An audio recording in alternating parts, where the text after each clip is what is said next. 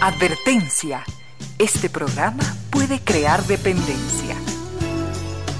Dependencia de la buena música, del comentario oportuno, del momento poético, de las voces que siempre tienen algo que decir. Aquí se unen la música y la palabra, con cierto sentido.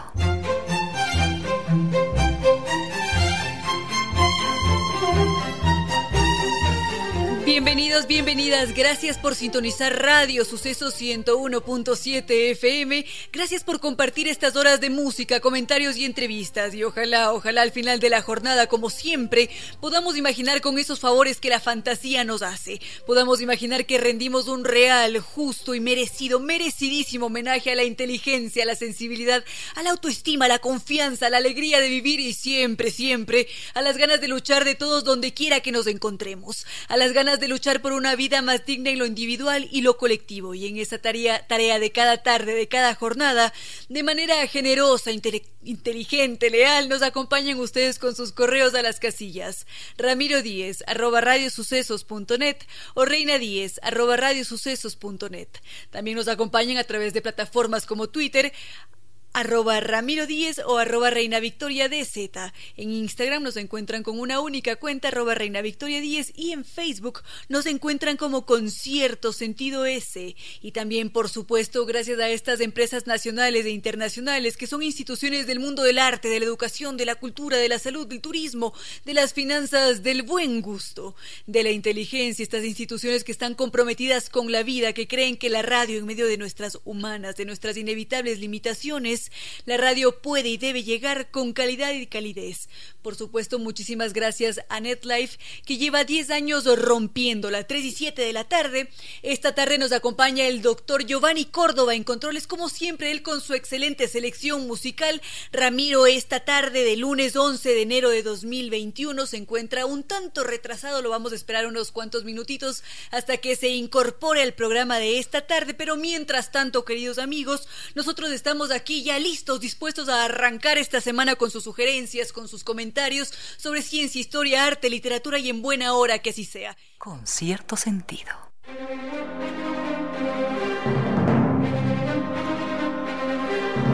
Continuamos, queridos amigos, con sus propuestas. Se nos había quedado pendiente este tema mm, que nos lo había propuesto David Casar, más bien el tema había sido propuesto por su hijo José, un jovencito que también nos escucha aquí con cierto sentido, porque habíamos visto brevemente la historia del dios Cronos. Y lo que vamos a hacer esta tarde será desmenuzar mm, con mayor detalle esa historia del dios Cronos. A continuación lo vemos, queridos amigos. Tiene que existir alguna luz entre la noche más espesa, algún país desconocido donde no exista la tristeza. Esa luz, ese país, está dentro de usted. Gracias por compartir con cierto sentido.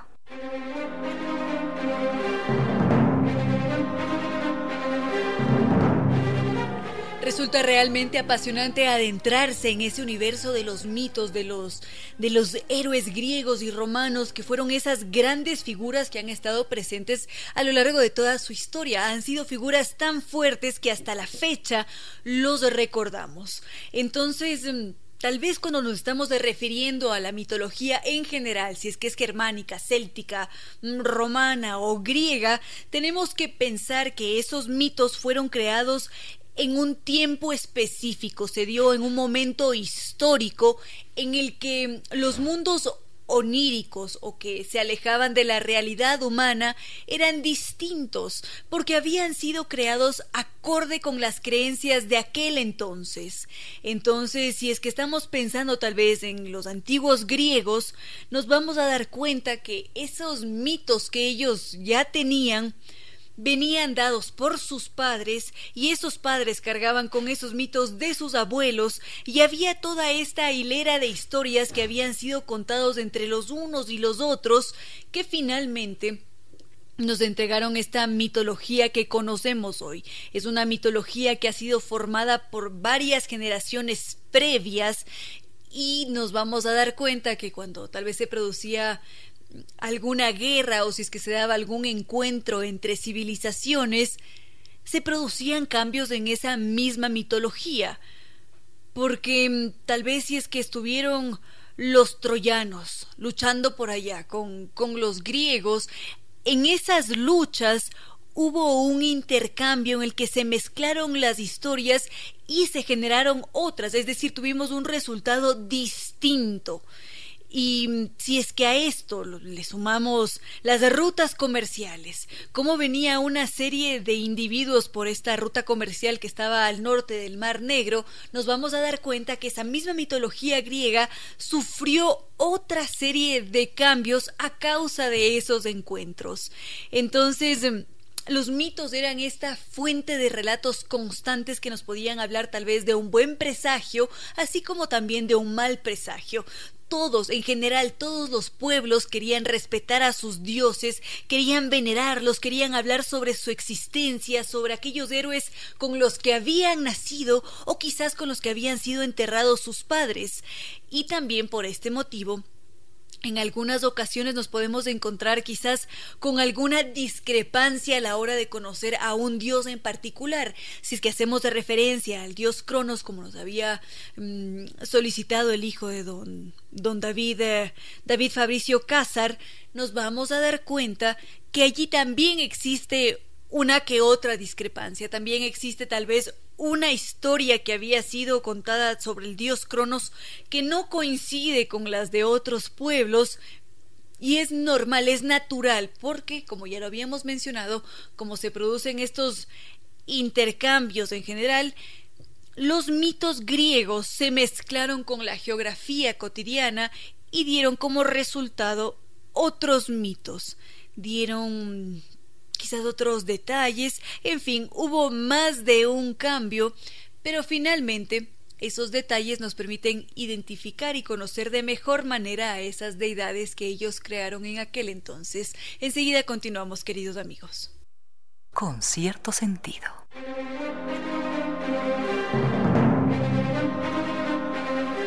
Habíamos dicho hace un momento que cuando nos estamos refiriendo a la mitología, tenemos que pensar, a la mitología griega en particular, tenemos que pensar en que se trata de este universo que ha sido mezclado por diferentes corrientes, tal vez porque llegó algún viajante por las vías de comercio, tal vez porque se dio alguna guerra, y esa mitología fue evolucionando evidentemente para resultar en lo que finalmente conocemos hoy como mitología griega. Ahora, si es que tal vez tenemos que situarla en un espacio geográfico, básicamente podríamos decir que la mitología se sitúa en la imaginación. Ese es su espacio geográfico, porque fue allí donde fue concebida y fue también en esos ámbitos de la imaginación que esta mitología fue evolucionando. Tal vez porque sí, tomamos prestado un elemento de otra mitología, pero fue en nuestro vasto universo imaginativo. Y cuando estamos pensando en esta mitología griega, también nos referimos por supuesto a ese monte Olimpo. Pero ¿dónde está ese Olimpo? Si bien es cierto, claro que hay un sitio que se llama Olimpia, allá en Grecia, es un, un sitio espectacular. Si es que tal vez lo visitamos en las épocas de verano, hace un calor considerable que podría tumbarnos con toda facilidad, y existe, Olimpia existe, es un espacio físico, pero el monte Olimpo, ese Olimpo en el que vivieron los dioses, existe únicamente en nuestra imaginación.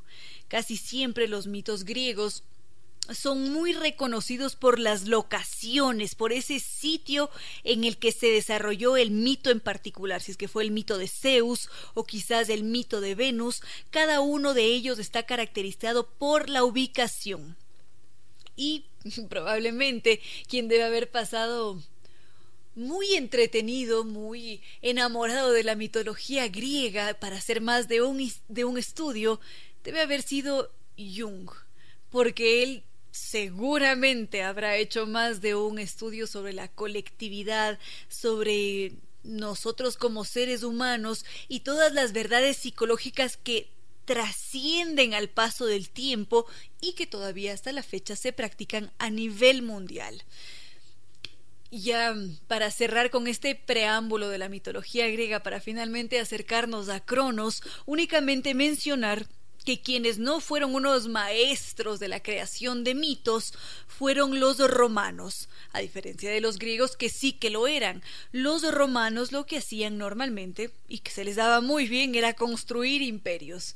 Y en ese proceso que ellos tenían para explorar, para conquistar y administrar naciones, lo que hacían era precisamente apropiarse de otros mitos, agarrar un dios de por acá, encontrar una semejanza entre dioses, tener sus propias versiones de un mismo dios y tal vez por eso nos podríamos encontrar con la diosa griega Atenea, que para los romanos era la diosa Minerva, y que ellos la habían adoptado de los etruscos.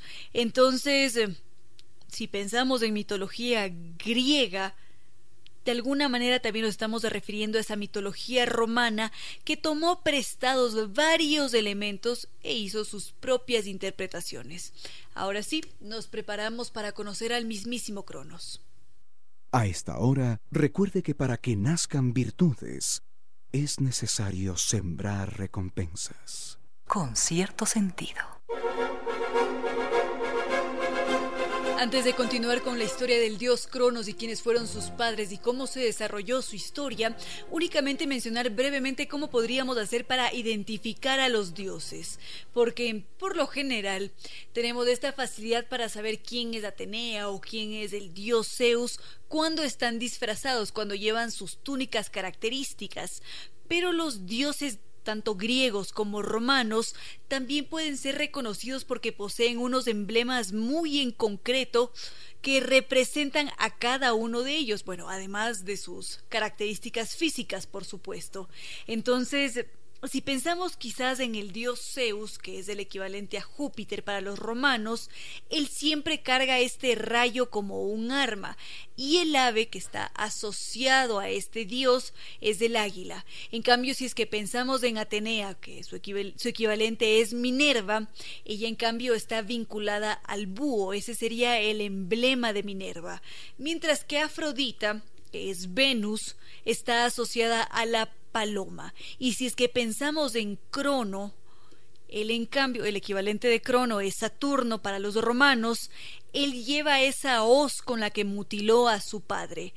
Pero por lo general lo que nos suele suceder es que confundimos a Crono Saturno con Crono el dios del tiempo.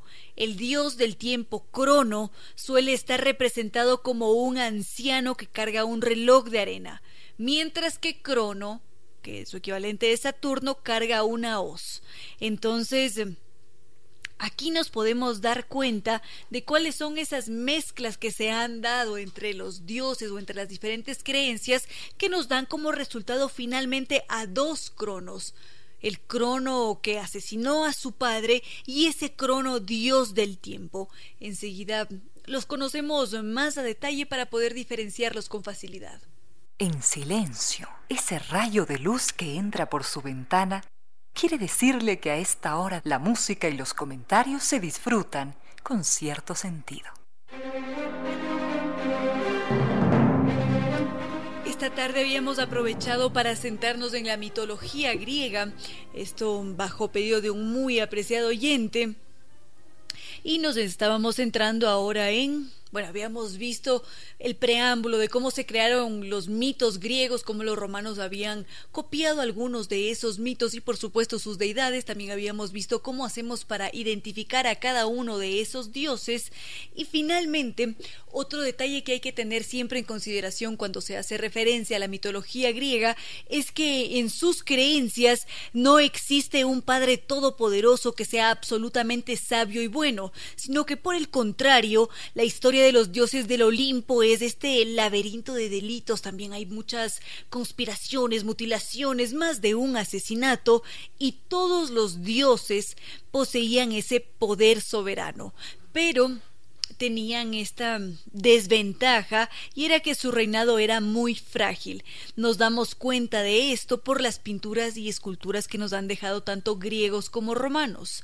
Ahora, si es que nos queremos remontar a ese origen, nunca lo vamos a tener suficientemente claro, porque ellos no nos dejaron mm, allí sobre la mesa cómo se había originado su universo, si es que tal vez había un huevo gigantesco del que había nacido Eros, que es Cupido, el dios del amor, o si es que todo el mundo había surgido de un caos gigantesco de agua y barro y fuego y también aire que finalmente le dio paso a la tierra, o si es que caos en efecto había sido un dios que mm, se casó con la noche y le dio paso a los días.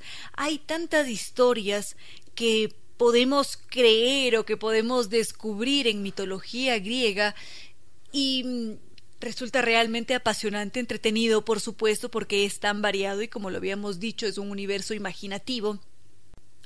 Pero si es que hay algo en lo que sí se han puesto de acuerdo todos los investigadores y especialistas en materia mitológica griega, es que los antiguos griegos creían que la diosa de la madre tierra, que era Gea, era muy amable y generosa y que siempre lo que hacía era dar su vida para alimentar a sus hijos. Y no tenía un hijo, sino que tenía una infinidad de hijos.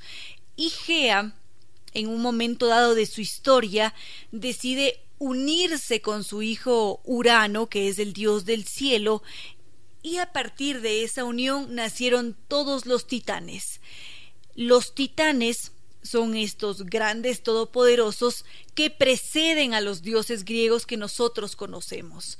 Entonces, una vez que Gea y Urano se unen y empiezan a tener hijos, nacen los titanes, entre los que nos podemos encontrar a Océano, que era el dios titán del gran río oceánico, también estaba Tetis, que era su hermana y al mismo tiempo su esposa, estaba este mm, titán dios del sol, que era Hiperión, y también estaba Crono. Este Crono, que es un titán identificado por los romanos como Saturno, y Rea, ella en cambio es, en mitología romana, ella está identificada como la diosa Cibelis y bueno, cada uno de estos titanes lo que hacía era reinar a su manera en este mundo, cada uno tenía por supuesto sus características, esos elementos, esos rasgos que los hacían únicos y todos poderosos y evidentemente estos doce titanes también presentaban sus disputas. Eran muy difícil mantener la armonía con tantos titanes todos poderosos y que al mismo tiempo tenían que enfrentarse a los cíclopes y a los gigantes que también eran sus hermanos porque habían sido engendrados por Gea, que era su madre. Al mismo tiempo, todo este universo se continuaba expandiendo porque Gea tuvo muchos nietos y entre esos nietos que tuvo Gea aparecen las nueve musas. Y mm, esto resultaba complicado para el mundo. Resultaba también incómodo para Urano porque él, como el gran padre, quería evitar esa fragmentación de poderes, quería evitar también que los titanes gobernaran la Tierra entonces Urano resolvió que la mejor alternativa que tenían era no permitir a los hijos que vieran la luz del día, porque él tenía mucho temor. Él vivía constantemente preocupado por todo el poder que ellos poseían y no quería permitirles a sus hijos que acabaran con lo que él y Gea habían creado. Entonces llega a un punto en el que Urano estaba gobernando toda la totalidad de los extensos cielos, mientras que sus hijos eran obligados a permanecer bajo tierra. Y además no estaban únicamente viviendo bajo tierra, sino que estaban encadenados en la caverna de Tártaro. Y esto molestaba terriblemente a Gea. Ella no estaba de acuerdo con ese trato porque a fin de cuentas eran sus hijos. Y lo que hace Gea es pedirles a sus hijos que conspiren contra Urano. Y el menor de ellos, que es Crono, pero Crono Titán, decidió autoproclamarse el gobernante del mundo y atacó a Urano con una hoz. De allí que este dios Crono siempre cargue una hoz. Recordemos que Crono es el equivalente de Saturno para los romanos. Más adelante lo que sucede con con este dios Crono fue que él arrojó al océano los genitales de Urano y a partir de ese momento le dio vida a una diosa. Fue allí cuando apareció finalmente Afrodita, que era esa bella diosa del deseo y del amor, y al mismo tiempo cuando fallece Urano, estas gotas de sangre que caen al, al, cielo, no al suelo, empiezan a darle paso a los criminales y a todos los desastres de la tierra, porque evidentemente tenían que recibir algún castigo de ese individuo que había sido el todopoderoso en su momento. Entonces fue lamentable que Urano hubiese fallecido y que quien estuviera al mando después del fallecimiento de Urano fuera Crono, porque era un rey tan temeroso como lo había sido su padre. Mientras tanto, estaba allí Gea, que ella sabía que en un momento dado este Titán Crono iba a desaparecer y no solamente iba a desaparecer porque su vida iba a terminar, sino porque un hijo de él iba a acabar derrocándolo. Estas palabras fueron como una especie de maldición para Crono. Él no recibió bien esa ese presagio que tuvo su madre y fue allí en ese punto cuando empezaron a, a desarrollarse también una serie de desgracias sobre Crono y la Tierra. Enseguida lo vemos con cierto sentido.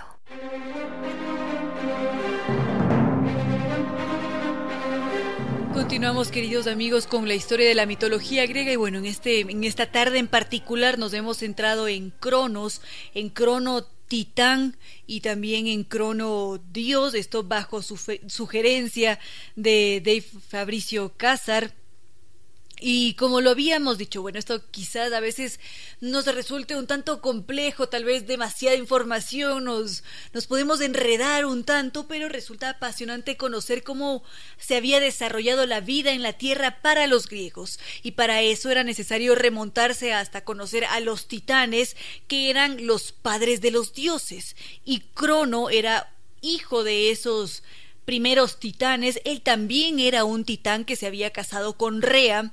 Rea era su hermana y al mismo tiempo su esposa, y de esta unión nacieron tres hijos. Estaba allí Poseidón, que ya lo conocemos todos, que es el equivalente de Neptuno. Estaba también Hades, Zeus, por supuesto, Zeus es Júpiter para los romanos, y tres hijas más. Estaba Estia, Vera y Demeter.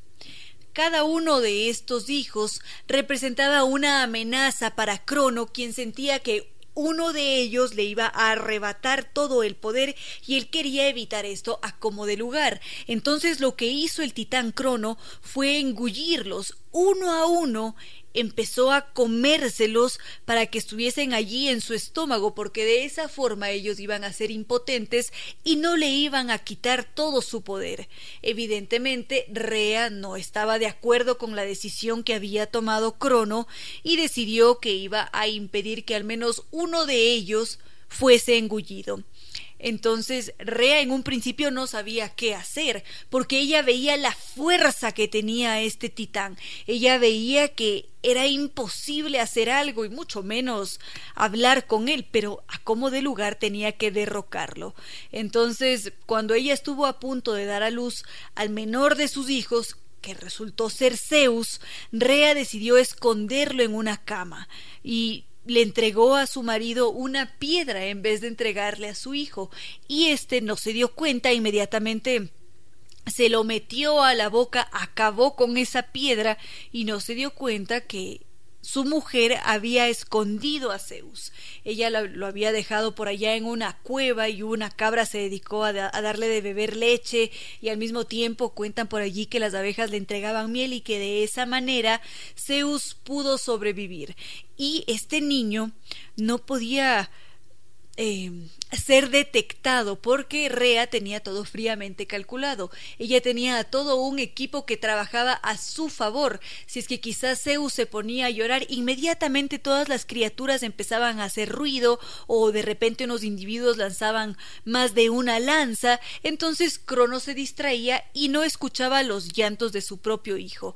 Y ya cuando Zeus fue lo bastante fuerte, él obligó a su padre a vomitar a todas esas criaturas que él había devorado en un solo segundo y acto seguido lo envió de vuelta al subsuelo. Es decir, que Crono volvió a vivir exactamente lo mismo que le había hecho su padre Urano. Él tuvo que regresar a las profundidades.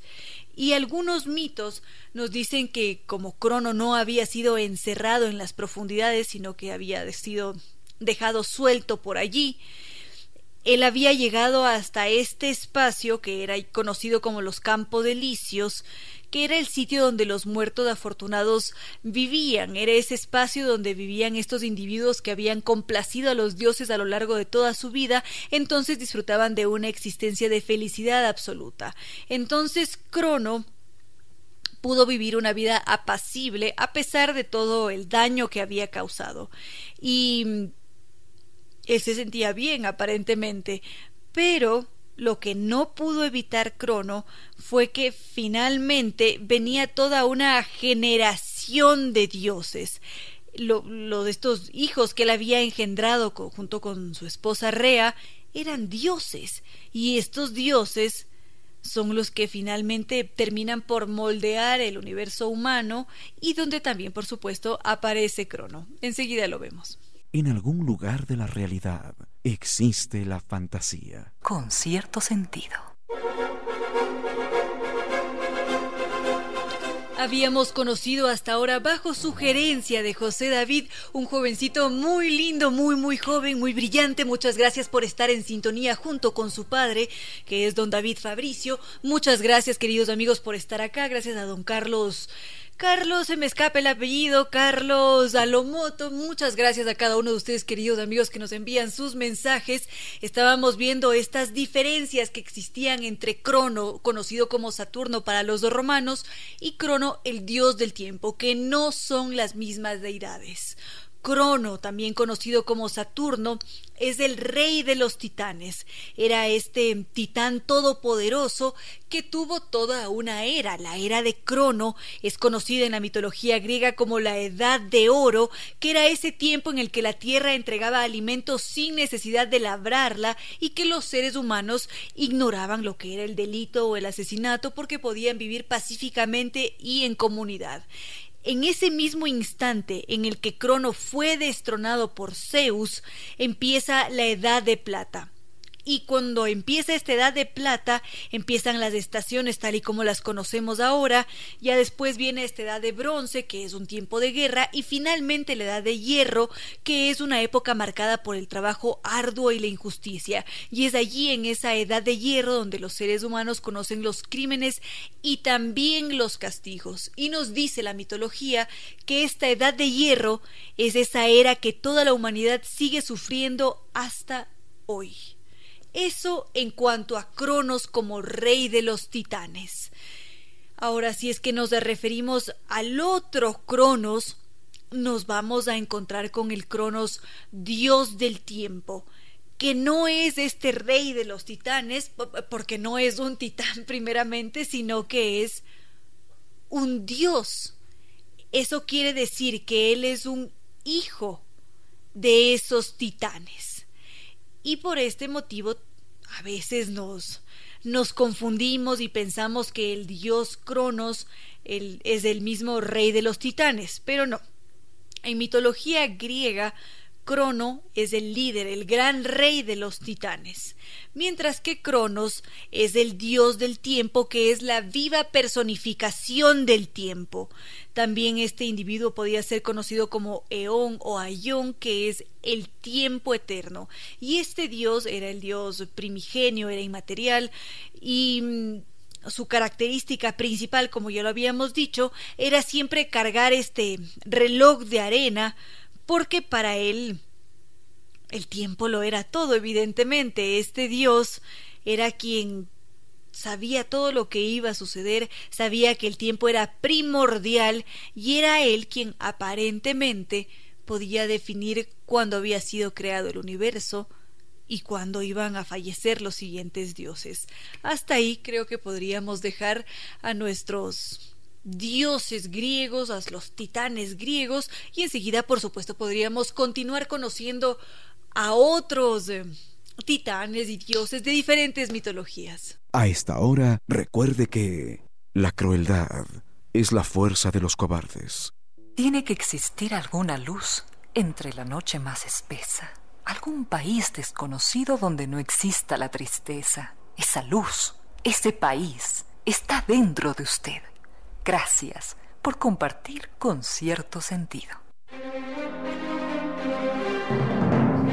Hemos recibido una pregunta interesantísima por parte de don Carlos Dalomoto. Él nos pregunta por los usos horarios, qué pasaba antes de establecerlos qué ha ido cambiando y qué países han ido haciendo ajustes propios a la regla general. Este es un tema interesantísimo precisamente porque hoy en día nos parece absolutamente normal que en el conjunto del territorio de un estado se comparta la misma hora o que quizás tengamos unas diferencias horarias de una o dos horas exactas, como sucede aquí en el Ecuador con las Islas Galápagos. Tenemos una hora de diferencia y para nosotros es normal que se haya establecido una hora legal común en todo ese territorio. Para nosotros es la cosa más natural de este mundo que Galápagos tenga una hora, mientras que nosotros tenemos otra. Pero esta mm, definición de los usos horarios es de reciente, es muy reciente. Esto apenas aparece por allá en el siglo XIX, cuando ya se empezaron a tomar estas medidas legales o quizás reglamentarias para establecer una hora legal que al mismo tiempo tuviera armonía con el resto de la comunidad internacional. Entonces fue ya durante esos últimos momentos del siglo XIX cuando cada lugar todavía regía su territorio en función de la hora solar, es decir, que cada territorio se fijaba en la posición relativa del Sol en el cielo a lo largo del día para saber cuál era su hora. Y esto estaba muy bien, porque esto definitivamente nos quería decir que cada uno de nosotros sabía cómo medir la hora exacta en el territorio en el que estábamos viviendo. Sin embargo, ya llega a un punto en el que resulta necesario establecer, definir usos horarios para poder adecuar al viajero en el tiempo, por ejemplo. Esto quizás antes no era tan relevante porque cada uno se movilizaba con mayor lentitud, pero fue a partir del desarrollo del ferrocarril como medio de transporte, esto a mediados del siglo XIX, que resulta necesario intervenir de forma administrativa para definir una hora común, porque esa iba a ser la forma para reglamentar, para comprender para, y también para tener un registro de los días y de las horas hábiles en cada uno de los territorios. Además de esto, por supuesto, permitía ponerse de acuerdo con todo el planeta y fue así a partir de mediados o casi finales del siglo XIX cuando se toma el primer paso para crear los usos horarios, que fue primero establecer un meridiano, un sitio de origen común de las longitudes de cada país para más adelante determinar una hora legal nacional en función de ese meridiano.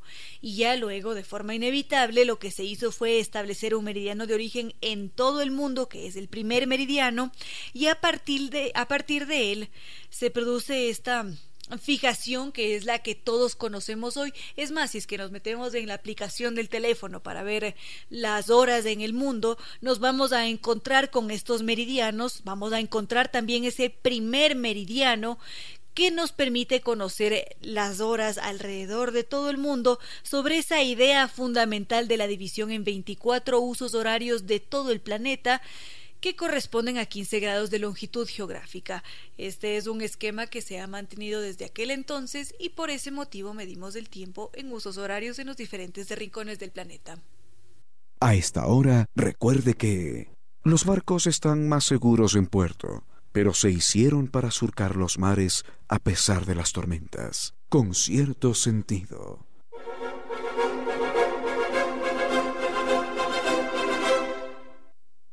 Cerramos esto del miedo con una pequeñita fábula china que recuerda que había un hombre que toda la vida, toda la vida, toda la vida había vivido, valga la redundancia, lleno de miedos. Miedos eh, por lo real y miedo también por lo irreal, por lo imaginario. Tenía razón, tenía razón en estar prevenido, tenía razón en estar alerta frente a muchas cosas, pero su miedo lo llevaba a él a estar siempre absolutamente paralizado, encerrado en su casa, comiendo siempre lo mismo porque podía ser que aquella cosa nueva fuera veneno o le cayera mal. En fin, era un personaje que, que se asustaba con, con, el vuelo de las aves, con, con la aparición de una nube en el horizonte, con, con la llegada de la noche, con la llegada del día. Siempre tenía miedo. Y cuentan que en alguna ocasión, él estando solo en su choza, en su cabaña, oyó unos golpes fuertes en la puerta. Y por primera vez, por primera vez, se atrevió a hablar y a contestar y, y preguntó quién es. Y oyó la voz más tenebrosa, más asustadora del mundo. Una voz que le decía, soy yo, soy el miedo. Por primera vez el tipo entonces decidió verle la cara al miedo. Y abrió la puerta y cuenta la fábula china que abrió la puerta y no había nadie. Tiene que existir alguna luz entre la noche más espesa, algún país desconocido donde no exista la tristeza. Esa luz, ese país, está dentro de usted. Gracias por compartir con cierto sentido.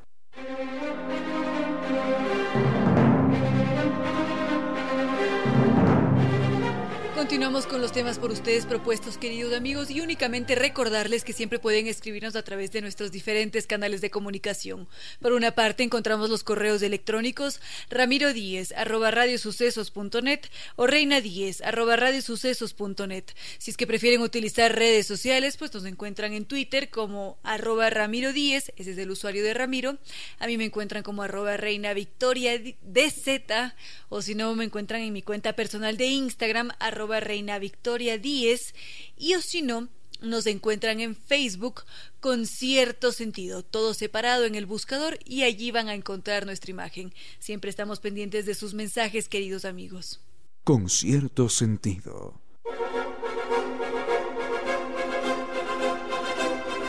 Continuamos, queridos amigos. Hemos recibido dos propuestas sobre el tema que estábamos tratando hace unos momentos sobre los usos horarios. Justamente nos escribía don Ericaro Bravo y doña María que nos estaban. Doña María nos preguntaba en particular si es que estos cambios que se producen en los usos horarios afectan a nuestro cuerpo. Y por supuesto que sí. Evidentemente, cada vez que cambiamos el horario, nuestro cuerpo sufre un desajuste. Quizás sea un tanto complejo evaluar cómo estos cambios horarios tienen una repercusión en nuestra salud. Sin embargo, los investigadores sí que nos han podido hablar sobre más de una afectación que nosotros sufrimos cuando se producen estos cambios. Por una parte, Siempre es importante tener en consideración que nosotros como seres humanos estamos acostumbrados a tener ciclos y poseemos un reloj interno que nos predispone para estar despiertos y activos cuando hay luz del sol. Ya cuando llega el momento de que éste se esconda, nuestra actividad disminuye y es necesario que vayamos a acostarnos. Esta es la el curso natural que hemos tenido a lo largo de la historia y todos los seres vivos, desde los organismos más simples hasta los más complejos, poseen su propio ciclo circadiano de oscuridad y luz, y esto se da por la rotación de la Tierra sobre su propio eje. Por ese motivo nosotros tenemos ese ciclo circadiano.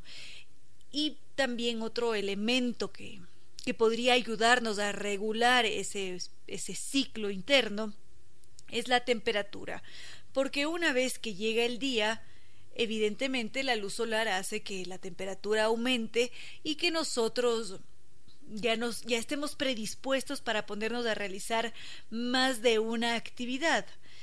Entonces, si es que se produce una alteración en ese ciclo circadiano, vamos a suponer que un individuo trabaja en el turno de la noche Esto evidentemente va a presentar efectos agudos en el individuo. Probablemente esa persona empiece a tener sueño todo el tiempo, presente más de un episodio de falta de atención y quién sabe y esto lo predispone a tener accidentes. Como no está concentrado en un ciento por ciento, es más propenso a sufrir o a provocar un accidente. Al mismo tiempo, esos cambios que se producen en, los ciclos hacen que tengamos efectos negativos a largo plazo. Quizás ese individuo después empieza a presentar obesidad o diabetes o tal vez enfermedades cardiovasculares y probablemente cáncer.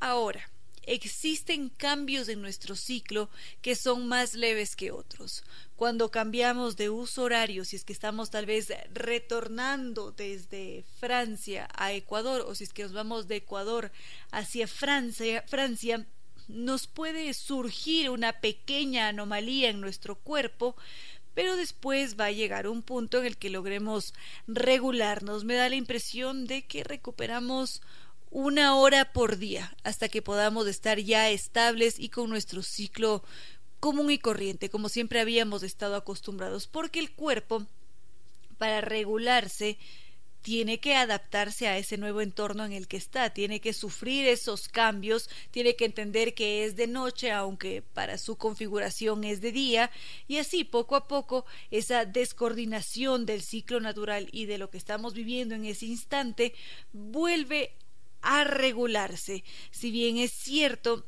hay algunos individuos que presentan mayores dificultades a la hora de, de, volver a regular su ciclo, pero no es imposible. Ya llega un punto en el que todo el cuerpo se adapta a esos cambios y ese reloj central se ajusta a esa nueva localidad en la que nos encontramos. Enseguida podríamos ver la pregunta que nos había hecho don Ericaro Bravo.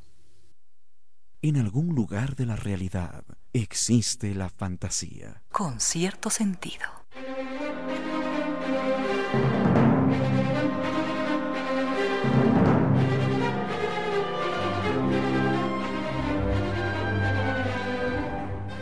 Una de esas disciplinas importantísimas en nuestras vidas es la literatura.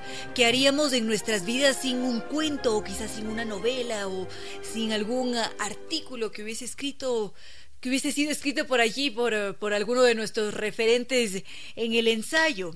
Definitivamente la literatura forma parte intrínseca de nosotros como seres humanos porque es esta disciplina que nos permite formarnos, formar nuestro ser, nuestra individualidad, también nos ayuda a reforzar nuestra personalidad y a descubrir otros mundos y por supuesto también nos permite que nuestra imaginación despliegue sus alas y empiece a volar por lo alto, porque la literatura lo que hace es em, entregarnos estos estas gotitas de energía, de vida, de imaginación que nos permiten creer que otros mundos son posibles.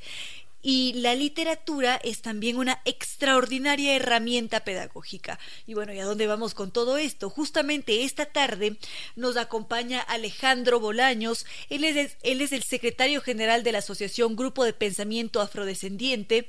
Es director de comunicación del Centro de Investigaciones de Estudios y Diálogos Sociales CINEDIS. Es delegado del Grupo de Pensamiento Afrodescendiente ante la Coalición Ciudadana de Organizaciones Sociales del Ecuador. Ocupa el cargo de secretario general de la coalición. Está también escritor, poeta, es activista de derechos humanos, es por supuesto licenciado en comunicación social, en fin, tiene un un currículum extraordinario y esta tarde nos acompaña para presentarnos una iniciativa que nace precisamente desde esta asociación Grupo de Pensamiento Afrodescendiente que está relacionada con la literatura. Bienvenido a este espacio, Alejandro Bolaños. Eh, gracias, Reina, y un saludo enorme, un abrazo a toda la audiencia que nos está escuchando en este momento.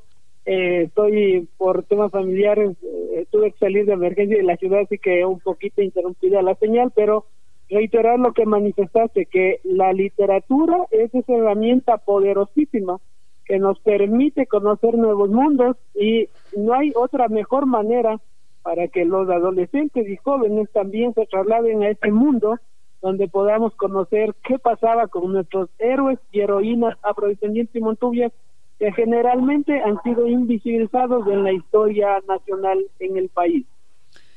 En esta ocasión ustedes nos presentan este primer concurso literario de cuentos para adolescentes y jóvenes del Distrito Metropolitano de Quito, Te lo cuento en un cuento, y justamente se centran en esta temática que usted acaba de mencionar, Héroes del pueblo afrodescendiente y Montubio en el Ecuador. ¿En qué consiste este primer concurso literario de cuentos para adolescentes y jóvenes?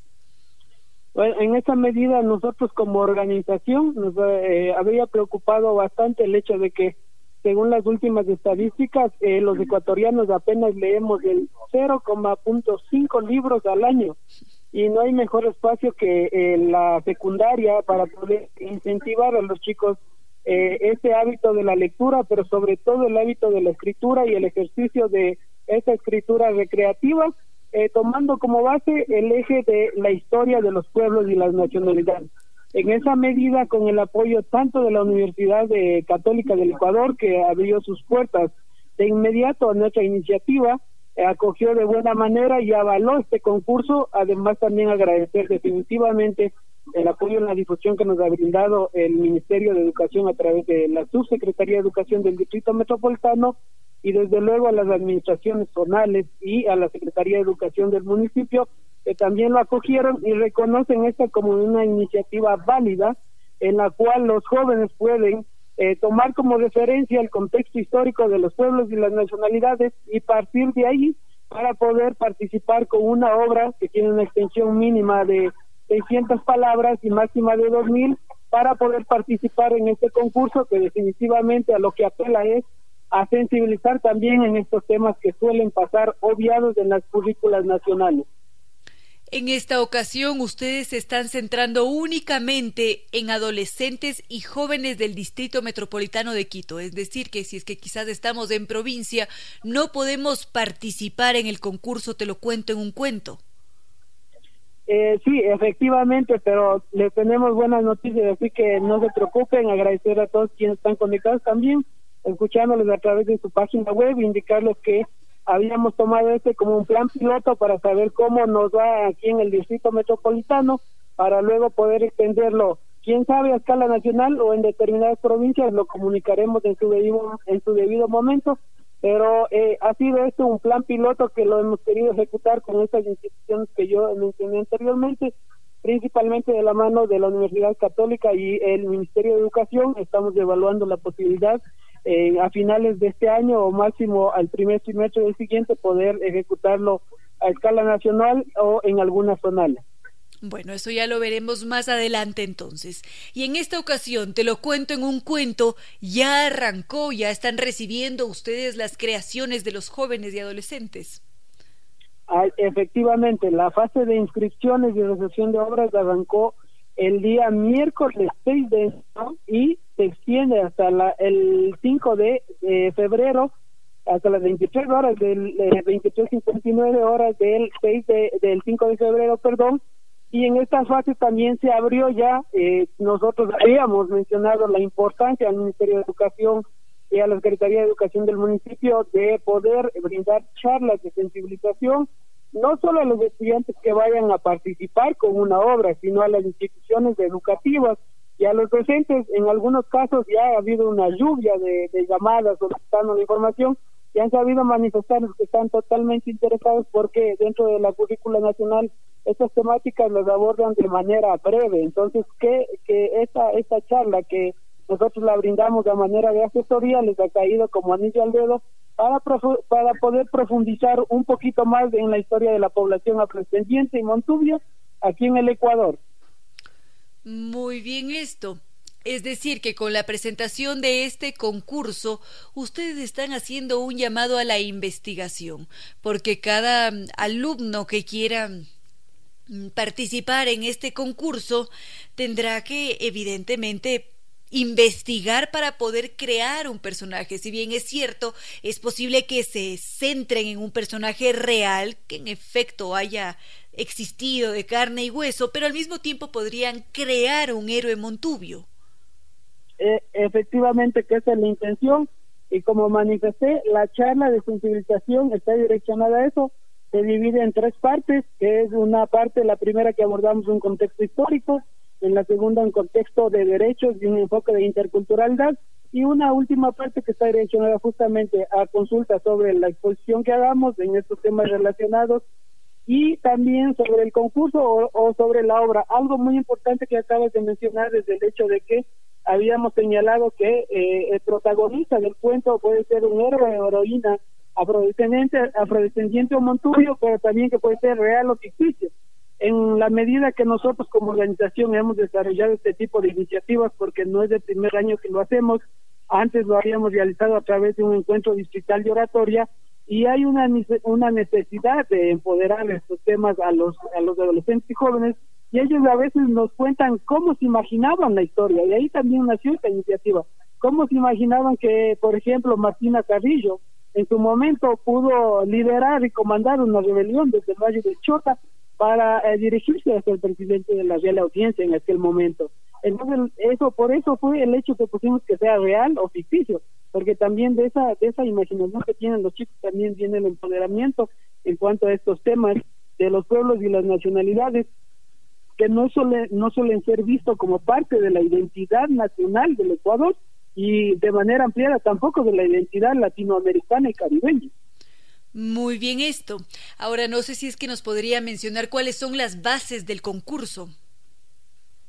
Sí, de manera rápida, igual indicarles que eh, esta información más detallada, más prolija, la van a encontrar en nuestras redes sociales, nos buscan como arroba gtafro, eh, en Facebook, en Twitter e Instagram, o pueden escribir al 0991 30 34 30, 0991 30 34 30, y van a encontrar ahí y van a recibir toda la información. Entonces, la temática es eh, que tenga como protagonista a un héroe o heroína afrodescendiente o montubio, eh, que puede ser un personaje real o ficticio. Esta obra obviamente tiene que ser inédita, no debe haber sido premiada ni participado en otros concursos, una extensión mínima de, 300, de 600 palabras, máxima de 2000. En, en sus argumentos no debe contener... Eh, ideas o contextos discriminatorios o eh, estigmatizadores hacia la población afrodescendiente o montubia y se debe llenar el formulario que van a encontrar en las redes sociales donde van a poder realizar la inscripción tanto como el envío de la obra en el mismo momento. Muy bien esto. Hasta esta fecha, ¿cuántos cuentos han recibido? Hasta el momento algunos ya nos, eh, algunas instituciones primero han solicitado recibir la charla para enviar, pero ya hemos recibido sin haber dado eh, ni, ninguna charla hasta el momento. Eh, mi equipo, mis compañeros de equipo han estado ya realizando desde hoy, que estuvo copado el día de la charla, pero hemos recibido ya 12 obras de chicos que han querido enviar su obra ya desde lo que ellos conocen, algunos empoderados del tema, hemos revisado hemos chequeado las obras que nos han remitido y estamos seguros que habrá una enorme participación de acuerdo a los números que nos han remitido los docentes, los docentes de las distintas instituciones educativas fiscales, particulares, comisionales y municipales del Distrito Metropolitano de Quito. Bueno, esto es muy importante, llamar a todos esos jóvenes para que participen y se involucren con la literatura. Y mm, hay un detalle que no nos ha mencionado todavía, apreciado Alejandro, y es cuáles son esos premios. Obviamente que esta es la parte más interesante. Nosotros, más allá del hecho de poder corresponder efectivamente a todo el esfuerzo y a toda la capacidad creativa de los adolescentes y jóvenes, en esta medida nosotros conscientes de la corresponsabilidad hemos acudido a la empresa privada, en algunos nos han abierto la puerta, en otros no, y en esa medida pudimos conseguir eh, recordar que hay dos categorías, una que es héroes y heroínas de la población afrodescendiente eh, y héroes y heroínas o heroínas de la población montubia. Hay premios para los tres primeros lugares en cada categoría. Para los primeros lugares de las dos categorías es un smartwatch, un set de libros que nos donó, la, que va a donar, que va a entregar el Centro de Publicaciones de la Universidad Católica, además de la publicación de su obra en la revista LIPIS de la Facultad de Comunicación y Literatura de esta universidad y por último un certificado digital de ganador. Para el segundo y el tercer lugar de las dos categorías se entregará un set de libros que nos entrega la, la Universidad Católica, además de la publicación de su obra en la revista Lipsis y eh, el certificado digital indicando en qué lugar quedar. Adicional a eso, para todos los participantes que se inscriban y que remitan su obra, se entregará también un certificado digital de participación. Maravilloso. Casi que uno quisiera volver en el tiempo para poder participar en este concurso. Quizás algún mensaje para aquellos niños, que hay algunos que nos están escuchando en este momento, se inscriban en este primer concurso, te lo cuento en un cuento. Pues bueno, estoy seguro que nos están escuchando. Agradecerte a ti el espacio. Es un, es un espacio que recrea y educa principalmente a la ciudadanía, a los jóvenes, a los adolescentes. Esta medida indicarles que siempre es oportuno mirar desde dónde venimos. Eso nos ubica perfectamente hacia dónde es que queremos dirigirnos, cuál es nuestra realidad y sobre todo cuando conocemos nuestras raíces, es el momento idóneo para empoderarnos ¿quién más eh, que gozar de ese bello momento de la adolescencia y la juventud para ir tomando cosas del contexto y recrear en nosotros ese espacio intercultural que dice que es el Ecuador y reconocer que tenemos toda esta riqueza cultural, reconociendo a los pueblos y las nacionalidades como un eje central del desarrollo de esta nación y considerando que han estado eh, desde el momento mismo de la formación del Estado-Nación del Ecuador y que somos parte de la identidad nacional. Excelente. Agradecemos mucho su presencia en este espacio, apreciado Alejandro Bolaños, y esperamos, por supuesto, ver los resultados de este primer concurso. Te lo cuento en un cuento.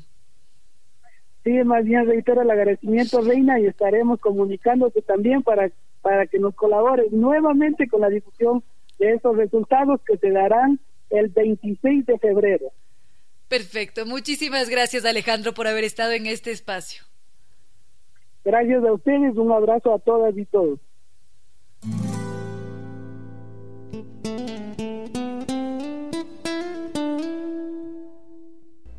Con cierto sentido.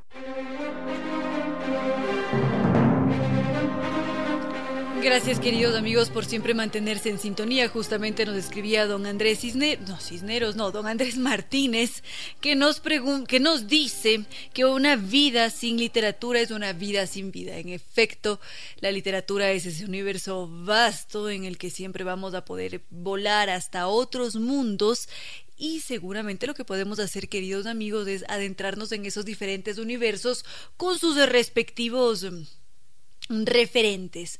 Estamos siempre atentos a sus propuestas, sugerencias. Justamente nos había escrito don Javier Favara. Él nos sugería a una mujer representativa de la pintura. Vamos a conocer su vida, por supuesto. Se nos queda todavía pendiente la el comentario de don Ericaro Bravo. En fin, hay una larga lista y saben que allí estamos, queridos amigos de redes sociales, correos electrónicos, siempre prestos para interactuar con ustedes con cierto sentido. Continuamos, queridos amigos, con sus sugerencias. Por acá nos preguntan por los ritos. ¿Cuándo fue que inició este, este rito del velorio? Si es que nos ponemos a revisar la historia, vamos a descubrir que varias de las creencias que tenemos y varios de los ritos que practicamos tienen relación con otros tiempos y con otras culturas que no eran precisamente hispanas, que no eran de nuestro territorio americano, sino que fueron traídas desde Occidente. A veces nos resulta un poco chocante, pero cuando revisamos, cuando descubrimos a detalle cómo funcionan esos ritos, nos damos cuenta que en efecto así ha sido. Y un rito como el velorio nos ha llegado desde Occidente, aunque son varias las diferentes culturas y, alrededor de todo el globo terráqueo que han tenido siempre esta práctica. Pero así como nosotros la manejamos a la fecha, viene mm, para ser exactos, desde Francia. Enseguida podríamos ver su origen.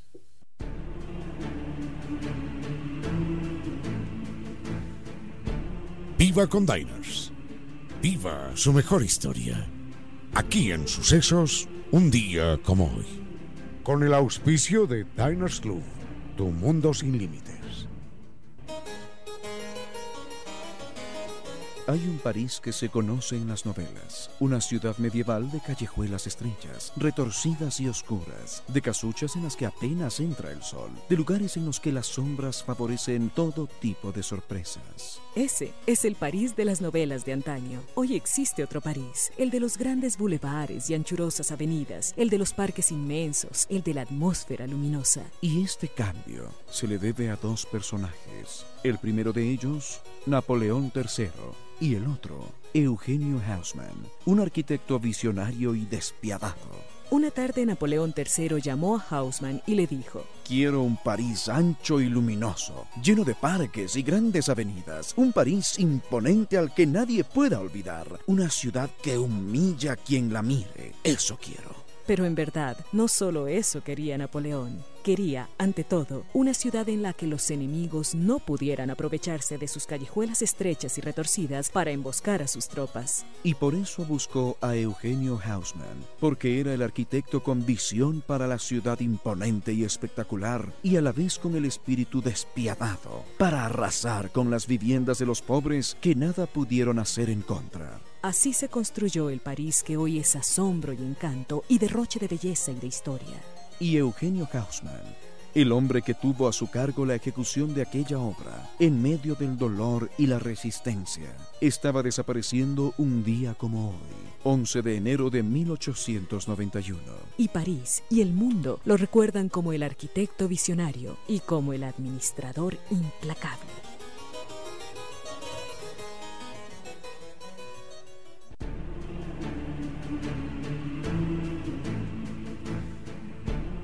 Viva con Diners. Viva su mejor historia. Aquí en Sucesos, un día como hoy. Con el auspicio de Diners Club, tu mundo sin límites. Con cierto sentido. Queridos amigos, hemos llegado ya al final de este programa del lunes 11 de enero de 2021. Muchas gracias por haber estado en sintonía, por mantenerse interactuando con nosotros y quienes no, no han podido escribirnos, muchas gracias también por estar. Sabemos que nos acompañan tarde a tarde compartiendo con cierto sentido y como siempre se los recordamos, nos pueden escribir a través de nuestros correos ramiro díez arroba radiosucesos.net o reina díez arroba radiosucesos.net. También pueden hacerlo a través de redes sociales nos encuentran en Facebook como Concierto Sentido o si no, en Twitter encuentran a Ramiro como arroba Ramiro Díez, a mí me encuentran como arroba Reina Victoria DZ o en Instagram mi cuenta personal arroba Reina Victoria Díez. Siempre será un verdadero gusto, un verdadero placer, queridos amigos, interactuar con ustedes, conocer sus propuestas, sugerencias, comentarios, en fin, lo que se les ocurra, queridos amigos. En este punto de la tarde no queda más que decirles que no fue más por hoy, que los queremos mucho, que será hasta el día de mañana y antes de despedirnos queremos agradecer, por supuesto, a las gentiles y leales empresas que nos acompañan cada tarde y que hacen posible que lleguemos hasta ustedes como NetLife, que lleva 10 años rompiéndola por nosotros. Y por supuesto, gracias al doctor Córdoba en Controles, él siempre con su excelente selección musical, un verdadero encanto. Gracias a ustedes, queridos amigos, y ahora sí, los queremos mucho. Un abrazo y será hasta el día de mañana.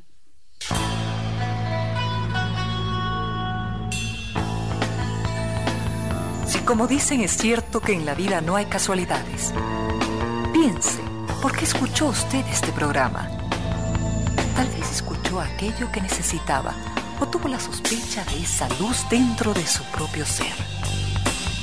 Una gota de agua, un corazón que late, una semilla en su memoria, un remanso en medio de sus prisas, una voz que aliente su esperanza, una pluma para sus alas algo de eso hemos querido ser. Aquí, en Concierto Sentido, con Ramiro Díez. Y Reina Victoria Díez.